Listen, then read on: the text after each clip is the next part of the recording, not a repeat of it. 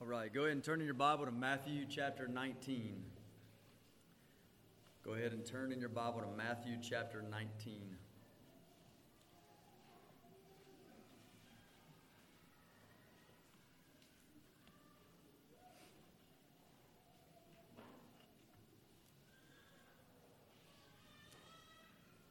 We're going to be in this passage from verse 16 to 26 this morning.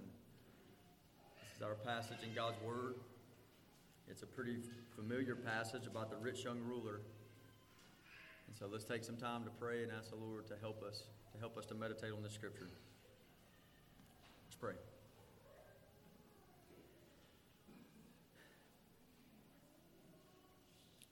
Father, thank you again for your word and for allowing us to come together, to consider it together, study it together, Lord, to meditate on it this morning. And God, I pray that you'd help us to do that. God, I pray that you that as we read your word in just a moment, God, that you would feed us. Feed us, God, with familiar things from your word. And as we meditate in it and, and take verse after verse and slow down, God, I pray that you would feed us, Lord. You said that we don't live by bread alone, but by every word that comes from your mouth, Lord, and we believe that. Your word is our food.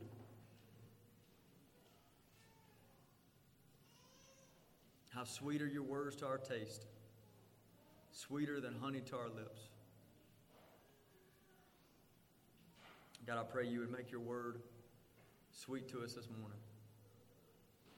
In Jesus' name, amen. All right, let's read verse 16 through 26, and then we'll just take our time going verse by verse, trying to understand the plain sense of what's here. Verse 16. And behold, a man came up to him, saying, Teacher, what good deed must I do to have eternal life?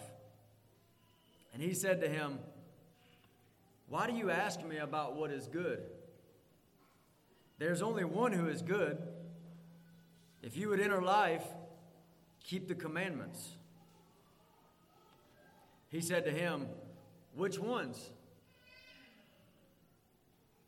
And Jesus said, You shall not murder, you shall not commit adultery, you shall not steal, you shall not bear false witness, honor your father and mother, and you shall love your neighbor as yourself.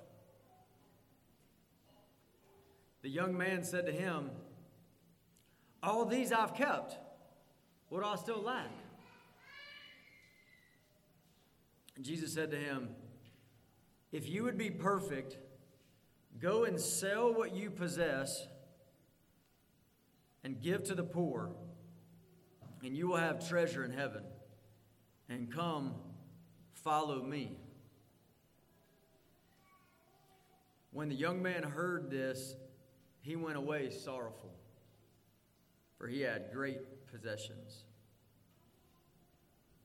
And Jesus said to his disciples, Truly I say to you, only with difficulty will a rich person enter the kingdom of heaven. Again, I tell you, it is easier for a camel to go through the eye of a needle than for a rich person to enter the kingdom of God. When the disciples heard this, they were greatly astonished, saying, Who then can be saved? But Jesus looked at them and said, With man this is impossible, but with God all things are possible. Back here to verse 16. And behold, a man came up to him, saying, Teacher, what good deed must I do to have eternal life? This is, uh, behold, a man. Here's this man. Who is this man? Uh, the scripture tells us this is uh, what we often call the rich young ruler, and that's coming from the Gospels. We know in our text that he's rich, and we know that he's young, and we know from the Gospel of Luke that he was a ruler. So he had wealth, he still had his youth, and he had power, and yet he's still unsatisfied. And I believe there's probably a lesson to learn from that. He has all that, and yet he's still unsatisfied. And he asked Jesus a question, and just by listening to the question, we can kind of smell that something's off here. Something's wrong. Think about this question Teacher, what good deed must I do to have eternal life? He thinks he can do some good deed to merit eternal life. Does he not realize how wretched of a sinner he is? Does he not realize he's speaking to the one that's going to purchase salvation for sinners? I, I, don't think he realizes that. He thinks he can do some good deed to earn his salvation. So we're smelling something's wrong here. And we can also see something's wrong in this question because he calls him teacher. He just calls him teacher. Now, throughout the Gospel of Matthew, his disciples don't call him teacher, Lord, Master, etc., but only non disciples call him teacher. So he's not coming to Jesus as Savior, as Lord. Jesus, I'm coming to you. You're my only hope for eternal life. That's not how he's coming to Christ here. He's coming to Jesus as a notable teacher. It's a good thing, but it's not full. You, maybe this notable teacher, maybe he can just give me the information that I need so that I can go do what I need to do to gain eternal life. He doesn't realize that his only hope for salvation is to remove all dependency on himself and put his hope in the one that he's talking to. Instead, he just wants to talk to the teacher. Just give me the information that I need. And that's a really popular thing today salvation by information. Salvation by just I just didn't know something, and you'll hear testimonies like this, but they're not Christian testimonies. I just didn't know something, and then I got taught, and now I know something. And that's my salvation. And, and surely you need to know something about the gospel to be saved. But the Christian testimony is I was a rebel against God. Christ was crucified for me. And I turned away from sin and put my hope in Christ, and He changed everything. Not just I had some information missing, and now I understand. But that's how He's coming to Him. Teacher, teacher, what must I do? What must I do what good deed can I do to have eternal life? Now, verse 17, Jesus responds with a question and then a statement. So look how Jesus responds in verse 17. And he said to him, Here's the question Why do you ask me about what is good? There's only one who is good. If you would enter life, keep the commandments. So Jesus responds to this man's question by essentially dealing with his definition of good. You see that here? Why do you ask me about what is good? Only one's good. If you want eternal life, keep the commandments. So he's, he's dealing with this man's understanding of what is good. It's obvious that this man does not have a good grasp on, on a, a proper goodness standard. Uh, think about his question What must I, what good deed can I do to have eternal life? Man, you don't understand good if you're asking a question like that. You don't understand this word good. And so Jesus points him to the right standards of goodness. And he points them to God. Only one is good. So he points them to God that he is the ultimate standard of what is good. We can't look among ourselves. You know, 2 Corinthians 10 12 says when we measure ourselves by ourselves, we're not wise. You can't figure out the goodness standard by looking at each other. Well, I'm better than that person, must be good. You can't do that. You have to look to God, the ultimate standard of goodness. And the second thing he mentions is his law, his word, his commandments.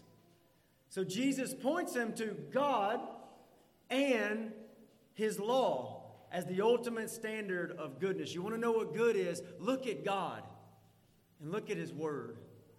Look at His law. Look at that perfect standard of goodness. He says that here keep the commandments. Now, think about with that standard of good in place. Now, think about this man's question. What, what good thing, what good thing must I do to have eternal life? What good thing can I do? How can I be good enough? How can I be good enough to have eternal life? And the answer is, you can't. Don't you understand the standard? God is the goodness standard, His law is the goodness standard. You can't be good enough. So, an attempt, in an attempt to deal with his low standard of good, Jesus says this, and it's right here in verse 17 If you would enter life, keep the commandments. If you would enter life, keep the commandments. And that's true. You obey God perfectly and keep His commandments and just live a life of no sin, you can enter into life. What's the problem? You can't do that. And that's the language coming a little bit later in verse 25 and 26. Impossible. Impossible. Born with a sinful nature. Born separated from God. You can't do it because of your sinful nature. You can't, you can't meet up to this standard of goodness. So, verse 18, how's the rich man going to respond? Look at verse 18. He says, Which ones? Dude ain't getting it. Which ones? Think about that. Only God is good. You want eternal life? Keep His standard of goodness, keep His law. Dude says, Okay, which ones? Sure. Man, he didn't get it. He's not understanding it. And so, verse, keep going in verse 18. Jesus is going to mention six commandments. Almost all of them are from the Ten Commandments, except for one, which is that summary commandment in Leviticus 19 uh, love your neighbor as yourself. So look at it right here. Continuing on in verse 18. Jesus said, Here they are You shall not murder, you shall not commit adultery, you shall not steal.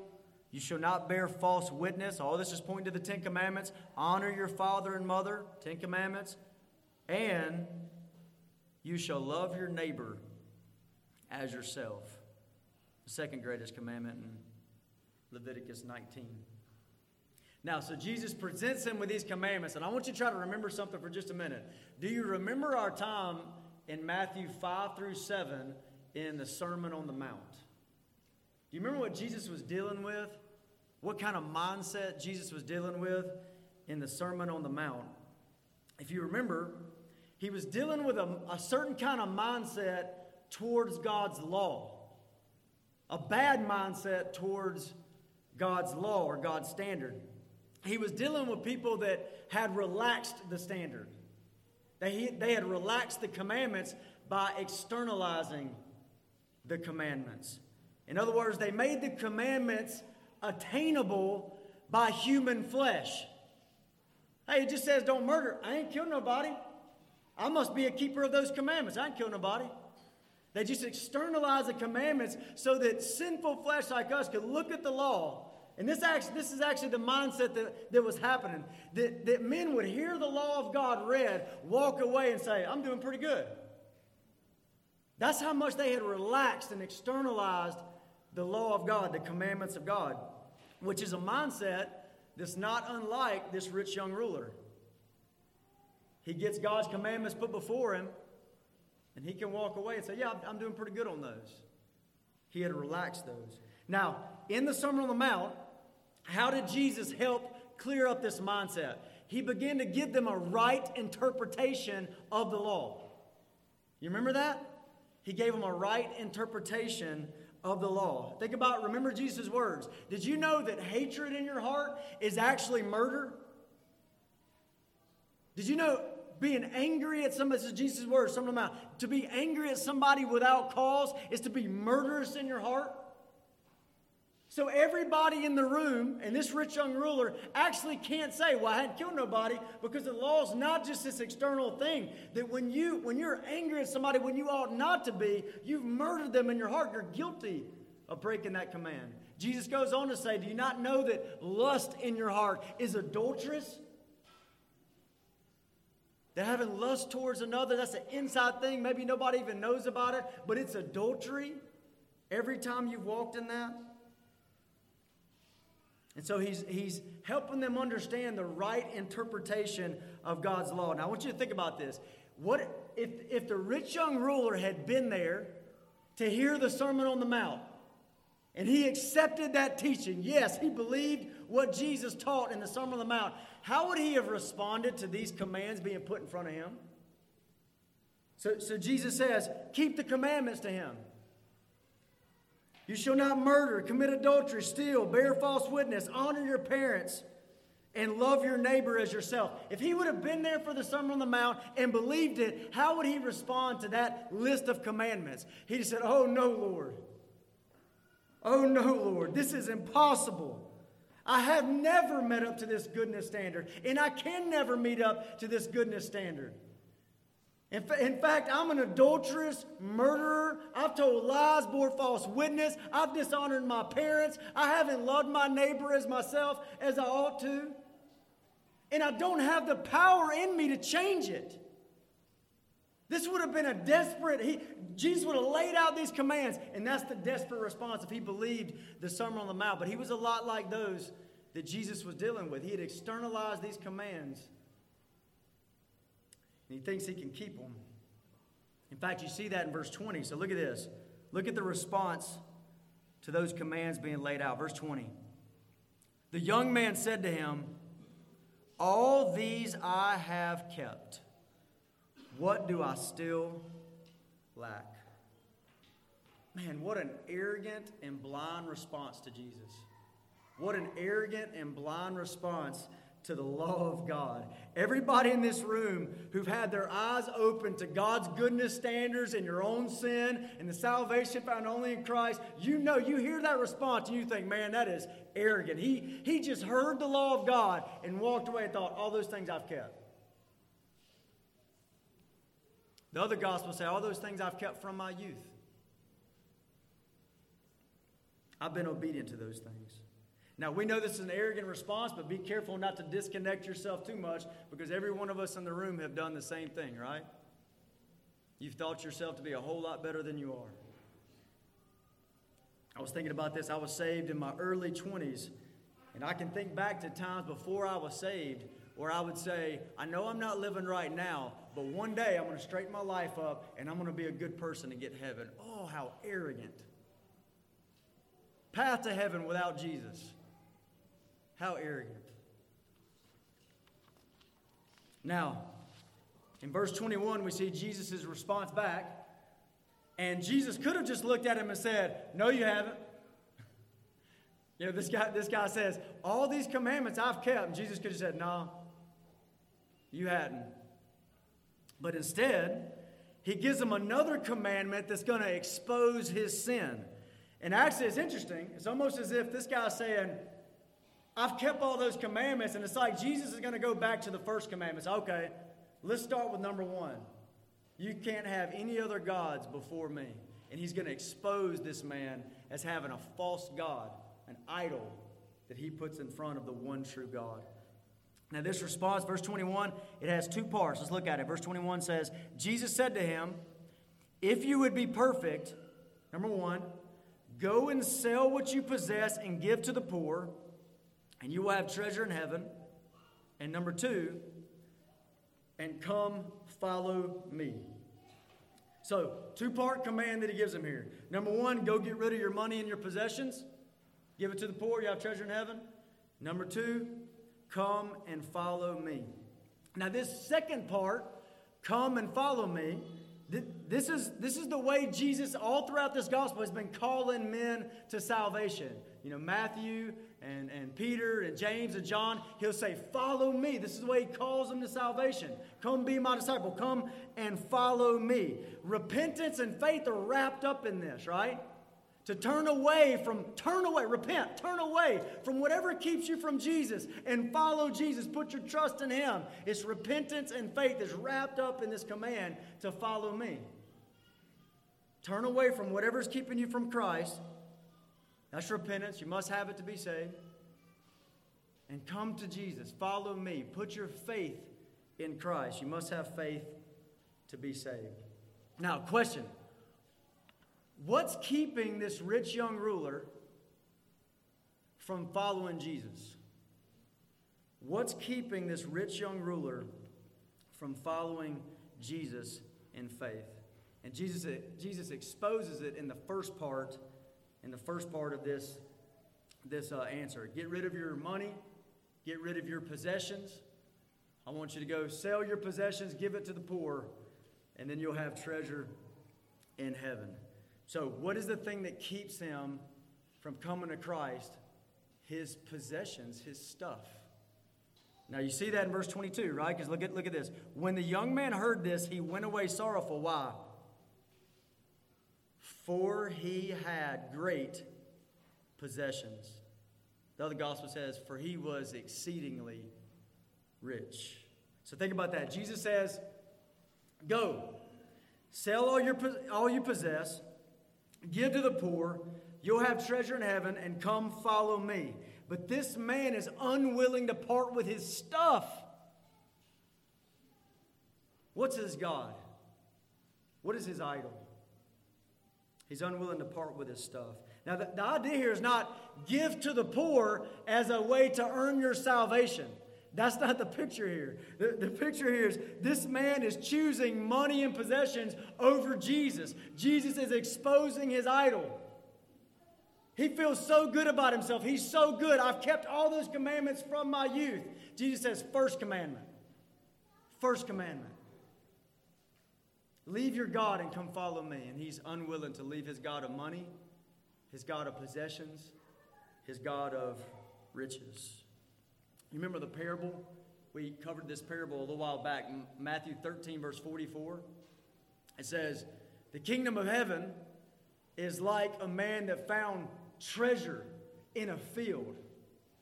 And, and for joy over that treasure, he buries it, he goes back, sells everything that he has so he can buy that field and get that treasure. This man is the opposite of this. He's the opposite of this. Jesus is to him is not the great treasure that's worth so much that he'll sell it all for him. But in that parable, that's what the kingdom of heaven's like. It's like a man that realizes, man, Christ is so valuable. Christ is such a treasure. I'll leave it all for him.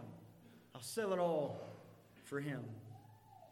Remember Matthew, we covered this a while back too. Matthew 16, verse 24 through 26. If anyone would, Jesus said, if anybody would come after me, let him deny himself. He's unwilling. Take up his cross daily.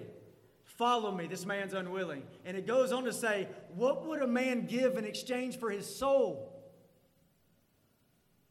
Well, we know with the rich young ruler, in exchange for his soul, he'll gladly exchange his soul to keep his money, to keep his life, to keep his comfortable life, his riches, his wealth, his way.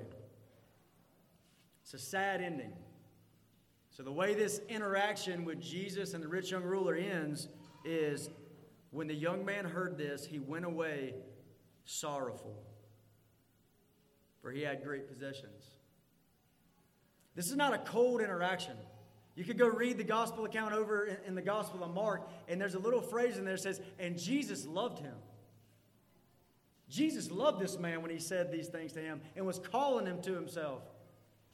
And what a sad ending that he walks away sorrowful, choosing his stuff, his money, over Christ. It's a sad ending. Now, in verse 23, Jesus is now going to turn to his disciples and teach them a lesson. So look at it again, verse 23. And Jesus said to his disciples, so they saw that whole interaction, right? They saw what went down, and as the rich man is walking away sorrowful, choosing money over Christ, Jesus turns to his disciples. And he says, Truly, I say to you, now, that's language. Remember, when he says something like that, that's listen up. I got a lesson. Truly, I say to you, listen up. I have a lesson. Only with difficulty will a rich person enter the, the kingdom of heaven. Again, I tell you, it is easier for a camel to go through the eye of a needle than for a rich person to enter the kingdom of God. So, what, what's the lesson he teaches here? Verse 23 Do you understand? It is hard, it is difficult for a rich man to go to heaven. That's the lesson. How hard is it for a rich man to go to heaven? How difficult is it for a rich man to go to heaven? Does it mean it's difficult, like, hey, rich man, just try a little bit harder? No. It's difficult, as in it's impossible. It's absolutely impossible, which is the next phrase. What does the next phrase say? The, the little, this, this ridiculous visual that he gives. He says, listen, it's easier for a camel. Can you imagine a big camel? This massive animal? It's easier for a camel to go through, and he, and he picks this, the smallest little hole he can think of, of a camel to go through the eye of a needle. It'd be easier for a camel, imagine it, massive camel, to go through the eye of a needle than for a rich man to be saved. And y'all, he really means a camel through the eye of a needle. There's a lot that's going out there about this, this gate in Jerusalem called the needle's eye, and a camel has to kneel down and take. That's, that's just uh, preaching fodder. It's nothing else. It's not true.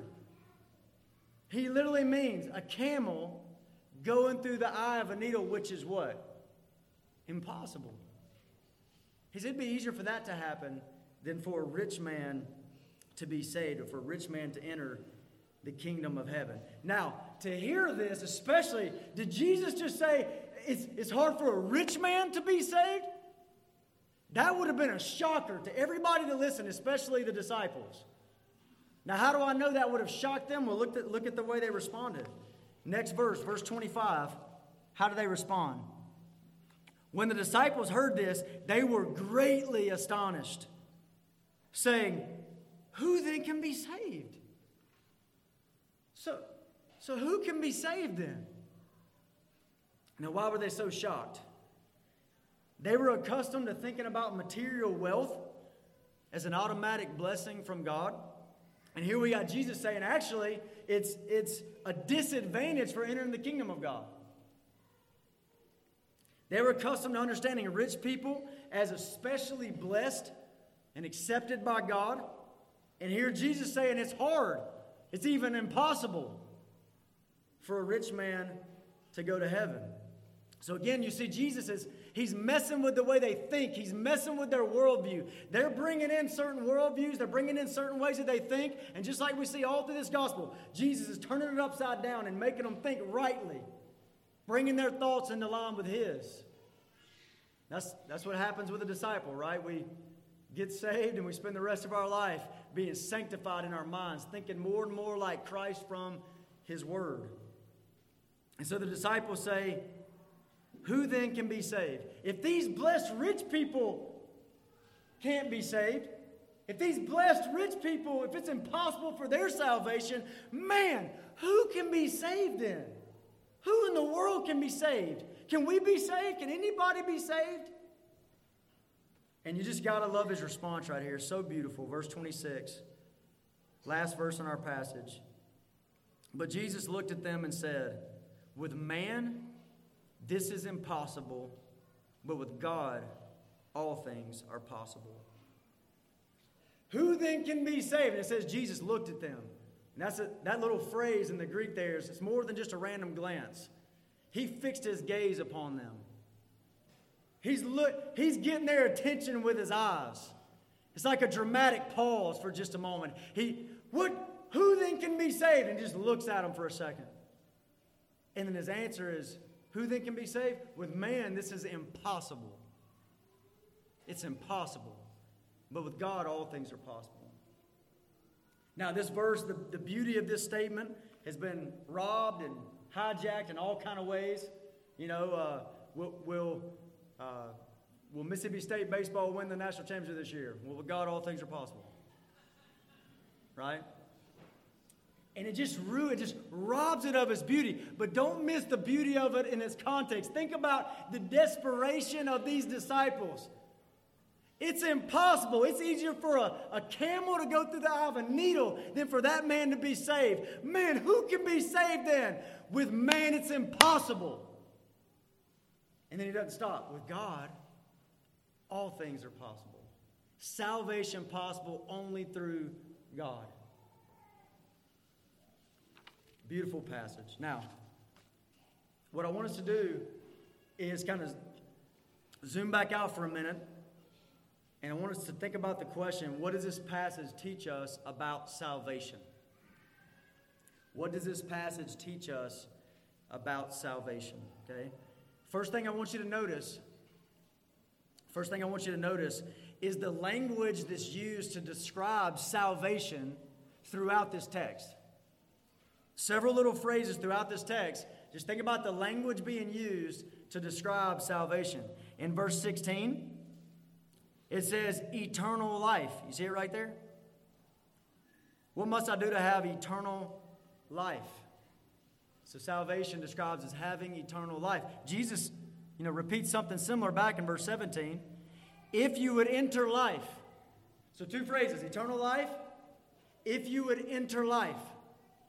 This is the way we think about salvation. And listen, every one of us are dead, dead, dead in our sin, born dead.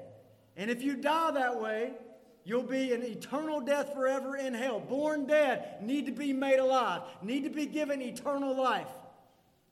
That's not just, it is the length of life, but it's not just the length of your life, it's the quality of life. It's the life of God in the soul of man. Salvation, eternal life, enter life. Verse 21, it uses this phrase.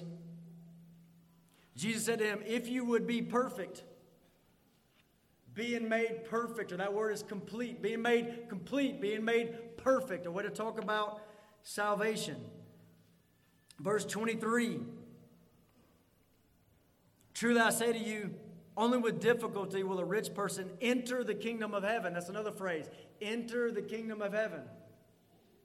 To be saved is, is this you get eternal life made perfect, enter the kingdom of heaven. If you're not saved, if you don't get salvation, then you'll be barred from the kingdom of heaven forever. And you'll be in eternal darkness. And last one, verse 25, they said, Who then can be what? Saved. That's the phrase. Eternal life, enter the kingdom, enter life, saved. I love that phrase. That's not a phrase that just people made up. That's in the Bible that you can be saved, you can have salvation.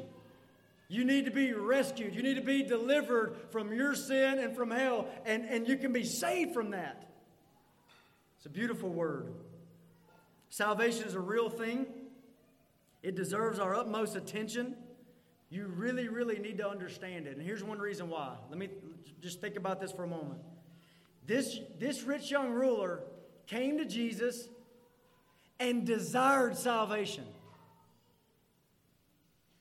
This is a man that came to Jesus and wanted eternal life, but walked away without it. Now, you ought to hear that thing, man. I really need to understand this salvation thing. This was a guy that would have been probably a moral man that came to Jesus, wanted eternal life, desired it, and then walked away without it. He did not have salvation, although those things were true. So, second thing I want you to understand about salvation salvation is through Christ alone and not by works. Salvation is through Christ alone and not by works. That is very, very clear from verse 25 and 26, is it not? Who then can be saved? Can any man earn this thing? Can any man save himself? Who then can be saved? Jesus says, with man, it's impossible. It's not by works. You can't earn your way in. Nobody goes to heaven and has one ounce of anything to boast in because they got themselves there. Nobody. It's not by works. This rich young ruler, he thought he could be saved by his works. He thought he could earn his salvation. It was because of his faulty standard of goodness. He thought he was good. I've kept these things from my youth. And he thought he could do some good thing to have eternal life. What good thing must I do to have eternal life? He thought he was good. But salvation is not by works, it's by grace through faith in Christ alone. Now, why is salvation by works? You earning your way in. I did this little thing or I did this massive thing, and therefore I'm in heaven. Why is salvation by works such a stench to God? Why does He hate it? Why is it so offensive to God? Because think about this. Think about this. This wretched people like us that deserve nothing but hell, here we are. And you mean God Almighty sends His Son as a gift to this world? He sends His Son to take on human flesh, to humble Himself, to be crucified on a cross, to be the sacrifice for sinners, to be humbled under a humiliating death, to take the wrath of God onto Himself, rise from the dead, be the Savior of the world. You mean He did all of that? And you're going to look past the Son to your own hand? That's offensive to God. Or even looking through the Son. Yeah, yeah, the Son of God did this, but me too. It's offensive to God. He hates it. God hates works based false gospels and ideas of work salvation. He despises it. With man, it's impossible. But listen, with God, all things are possible. Don't you know He sent His Son to die for sinners?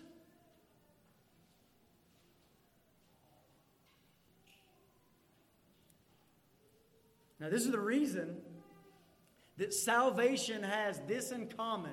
For every single person who has ever been saved, you have some things in common. And here's one thing you have in common with every single person that has ever been saved John 16, 8. The Holy Spirit comes to convict the world of sin, righteousness, and judgment. What does that mean? It means the work of the Holy Spirit in salvation is to kill your mindset, your faulty mindset about goodness. A work of the Holy Spirit is to bring the conviction of sin, which obliterates this mindset that you're good.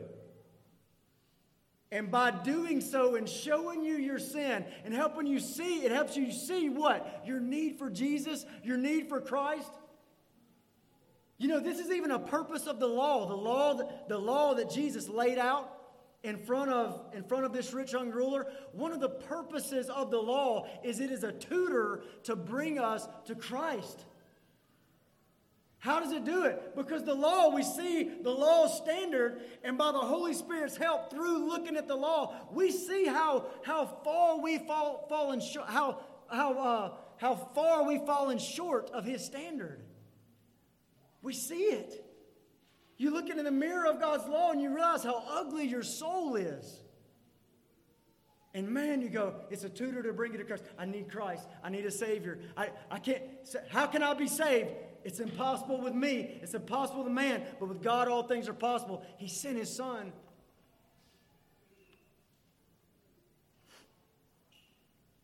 Now, a third thing I want you to see is that salvation is not just worldly sorrow. Salvation is something more than sorrow, and it's not worldly sorrow. Now, if you remember, this rich young ruler, he was sorrowful but he was not saved. You see that? He walked away from Jesus sorrowful because he had great possessions. So he was sorrowful in verse 22, but he was not saved. Now there's a verse in 2 Corinthians 7:10 that says there's a godly sorrow that leads to repentance, and there's a worldly sorrow that leads to death. And this man had the worldly sorrow that leads to death. Now, I mention this because I know men who have been caught in a loop of false conversion because of mindsets like this. They, they, this certain men, they look to Jesus like the rich young ruler. They desire eternal life like the rich young ruler. But like the rich young ruler, they've got idols they are unwilling to put down, unwilling to let go of, and therefore they're on a path to hell. But some, some youth minister comes along and says, Hey, this really bothers you, doesn't it? It really makes you sad, this place you're in your life. Look, if you, if, you were, if you were lost, you wouldn't even care. You wouldn't be sad about this. And he connects his sorrow to his salvation, and it's wrong. Worldly sorrow saves nobody. Being sad about it saves nobody. It's repentance and faith in Christ that saves. Which brings us to last thing I want to make clear here is repentance. Number four, repentance is necessary for salvation. Repentance is necessary for salvation. What was the idol in this man's heart that made him unwilling to come to Jesus in faith? What was the idol? It was his wealth. It was his wealth. It was his possessions, his stuff, right? Now, this, this text does not mean that every person that is going to get saved has to take a poverty vow, right? That's not the point here. We have examples in scriptures of rich disciples of Jesus. We have those examples. But what's happening here is Jesus is exposing the rich young ruler's sin that he's unwilling to repent of. His false God, that he's, uh, his false idol, he's unwilling to put down. And so we need to be warned about that. Now, more broadly, I want us to understand this means repentance. We're getting a picture here. Repentance is necessary for salvation. But I want to, and there's, and that looks, that can look different, you know, all across the room. That can look different from different people. It's not all the same as this rich young ruler. But I do want us to feel warned for just a minute about the dangers of riches. Think about the dangers of riches in the life of the rich young ruler. He wouldn't let it go. Ecclesiastes 5:13 it says there's a severe evil I've seen under the sun. Riches kept for their owner to his hurt. Riches kept for their owner to his hurt. Man, we ought to feel warned about that. Did the rich young ruler not read that? Did he not feel warned by that? Or think about Jesus' words. We covered this a while back in the in the, the parable of the sower, the, the seed that was being sown. Remember that? And that one that went down and then it got choked out. It grew up for a time and then choked out. And what was one of the things that choked out that plant? The deceitfulness of riches. It's in Matthew 13. Jesus speaks about the deceitfulness of riches. We need to feel warned by this. Let me read one more verse before we move on. 1 Timothy chapter 6, verse 9 and 10, it says, But those who desire to be rich, so side note, not even just those who are rich, but those who desire to be rich, fall into temptation, into a snare. That's a trap. It's dangerous. Into many senseless and harmful desires that plunge people into ruin and destruction. For the love of money is a root of all kinds of evils. It is through this craving I want money, I want money, I want more, I want my riches that some have wandered away from the faith and pierced themselves with many pains. Spiritual suicide, pierced themselves with many pains through the desire for riches, the love for riches. So we need to feel warned by that, but even but even broader than that is this idea that there are things that keep you from Christ. Maybe it's wealth, maybe it's riches, whatever it is, that you need to repent of in order to be saved, to put your faith in Christ. And that's what's clear in this passage. So I want you to think about that just as Jesus knew, and he did. If you think through that passage, Jesus knew the rich young ruler's heart, didn't he? He knew exactly what was there. And just like Jesus knew the rich young ruler's heart, so he knows your heart. And he knows it perfectly. He can see the deep thoughts of your soul. It's not enough to acknowledge Jesus as a good teacher. We see that in this passage. It's not enough just to want eternal life, to desire eternal life. We see that in this passage. You must turn from your idols and follow Jesus. I want to encourage everyone here out of this passage to examine your heart. Is there anything, anything, wealth, the pursuit of wealth, a comfortable life, the stuff of this world? Is there anything that you hold so tightly that Jesus would look at you and say, Go get rid of that and come follow me, and you would walk away sorrowful? Is there anything like that? And if there is, my, my plea to you is that Jesus is better than anything that you can be holding that tightly. And you might be unconvinced of that, but you don't, you don't need to be. Christ is better than everything that you think brings you joy in this life. It's temptation, it's sin, it's a trap, it's a snare, it's dangerous. You're going to pierce yourself through, and it's going to be foolish in the end because Christ Jesus is good. And he's a treasure. And that's what I'm plead, that's what I plead with you to do. Be like Matthew 13, 44. Find that treasure which is Christ. And it's so good that with joy you'll go sell everything else that you might have that treasure. Don't be like the rich young ruler.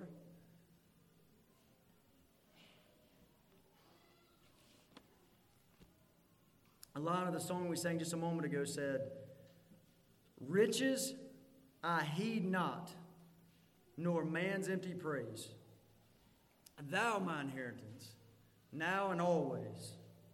Thou and thou only, first in my heart. High King of heaven, my treasure, thou art. Let's pray. Father, thank you so much for your word, and thank you, Lord, for letting us dig into it together. And God, I pray that you would help us. Lord, if there are any in this room right now, Lord, who don't know you,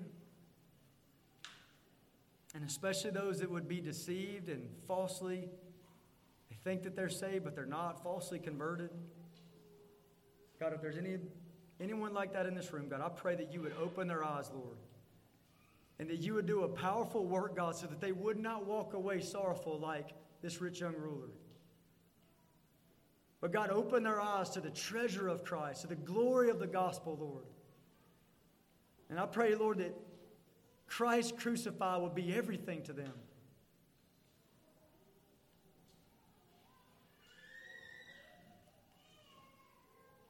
God, please save any that need to be saved here today. And Lord, for those that are here that are your people, God, I pray that you would build us up with these examples in your word, that you would make us like you, Lord Jesus, and cause us to value the salvation that you've purchased for us. Thank you so much, Lord, for eternal life. Thank you, Lord, for allowing us to enter the kingdom of heaven. We love you in Jesus' name. Amen.